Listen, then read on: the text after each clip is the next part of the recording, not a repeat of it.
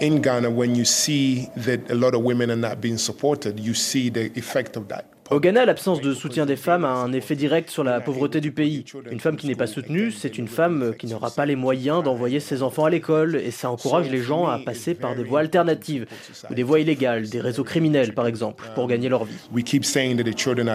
On rabâche sans cesse que les jeunes sont l'avenir, mais on ne les aide pas. Il y a encore beaucoup de travail à faire. Cette absence de soutien pour les femmes au, au Ghana, justement, comment est-ce qu'il se manifeste? We have a lot of women that are doing businesses because they're very entrepreneurial. Eh bien, il y a énormément de femmes qui lancent leur entreprise. Les femmes ghanéennes, ce sont des entrepreneurs nés. 80% de femmes contrôlent par exemple le secteur informel, mais elles n'obtiennent pas assez de fonds. Et les lois commerciales ne jouent pas en leur faveur. Ce n'est pas faute d'essayer, mais le monde de l'industrie ou le milieu bancaire n'ont pas été conçus pour les avantager. À leur tête, on ne retrouve que des hommes. Ils ne sont donc pas soutenus pour trouver des fonds et l'accès pour de bons revenus ou aux postes qualifiés est inégal. C'est la même chose à la tête du pays. On ne trouve que très peu de femmes. Des efforts sont en train d'être faits, mais on pourrait en faire encore plus. On veut voir des femmes qui réussissent dans le milieu bancaire, dans l'agriculture, dans la pêche. On veut les voir occuper ces emplois. Ce combat féministe, euh, Josiah Eason, est-ce qu'il est facile à mener au Ghana? Est-ce que vous parvenez à mobiliser les gens autour de vous sur ce sujet? Um, Alors oui et non, car localement, je n'arrive pas à obtenir les mécanismes que je souhaiterais. Moi, je suis un homme franc, je n'ai pas peur de dire la vérité aux puissants.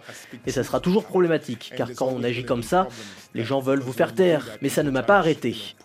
Je pense que l'égalité des genres fait peur à certaines personnes. Alors on a mis en place un programme qui s'appelle GAP, un programme de prévention autour des questions de genre, pour expliquer pourquoi il faut réduire l'écart entre les femmes et les hommes, pourquoi il faut les aider pour obtenir les financements ou pour accéder aux plateformes d'innovation par exemple. Les gens ont commencé à dire Et les garçons alors? On néglige les garçons, il n'y en a que pour les filles. Donc on a dû leur expliquer que donner du pouvoir aux femmes, ce n'est pas en retirer aux hommes. Une femme, c'est une partie de la démographie qui ne reçoit pas de soutien, alors qu'elle en a le droit, et voilà comment nous allons les aider. Le débat était intéressant et a progressé dans le bon sens. Ce que j'ai voulu proposer, en plus, c'est donc un programme avec deux groupes de formation, un pour les garçons et un pour les filles. Ils sont formés chacun de leur côté avec le soutien dont ils ont besoin. Et ensuite, lorsque chacun a pleinement confiance en ses capacités, on organise une rencontre. Et le but du jeu, c'est de vendre son idée de projet aux autres et de trouver, à la fin, le cofondateur ou la cofondatrice idéale, avec pour condition, bien sûr, que tous les partenariats soient mixtes.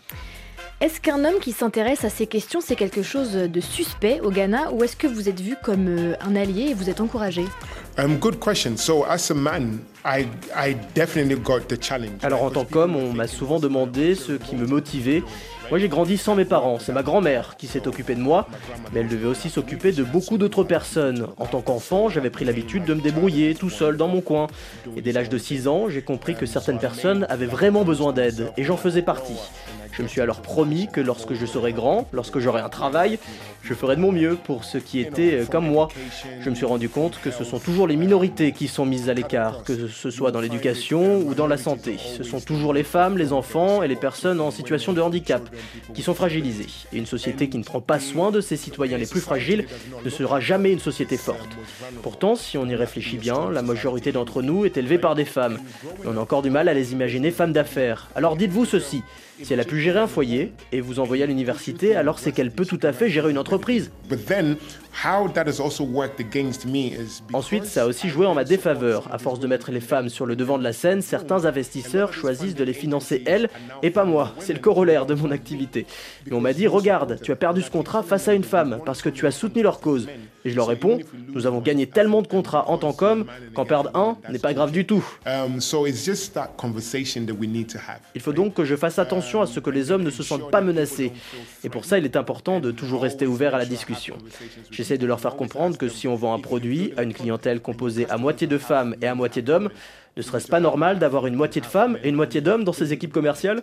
Josiah Yison, si je vous dis l'Afrique qui gagne, qu'est-ce que ça signifie pour vous?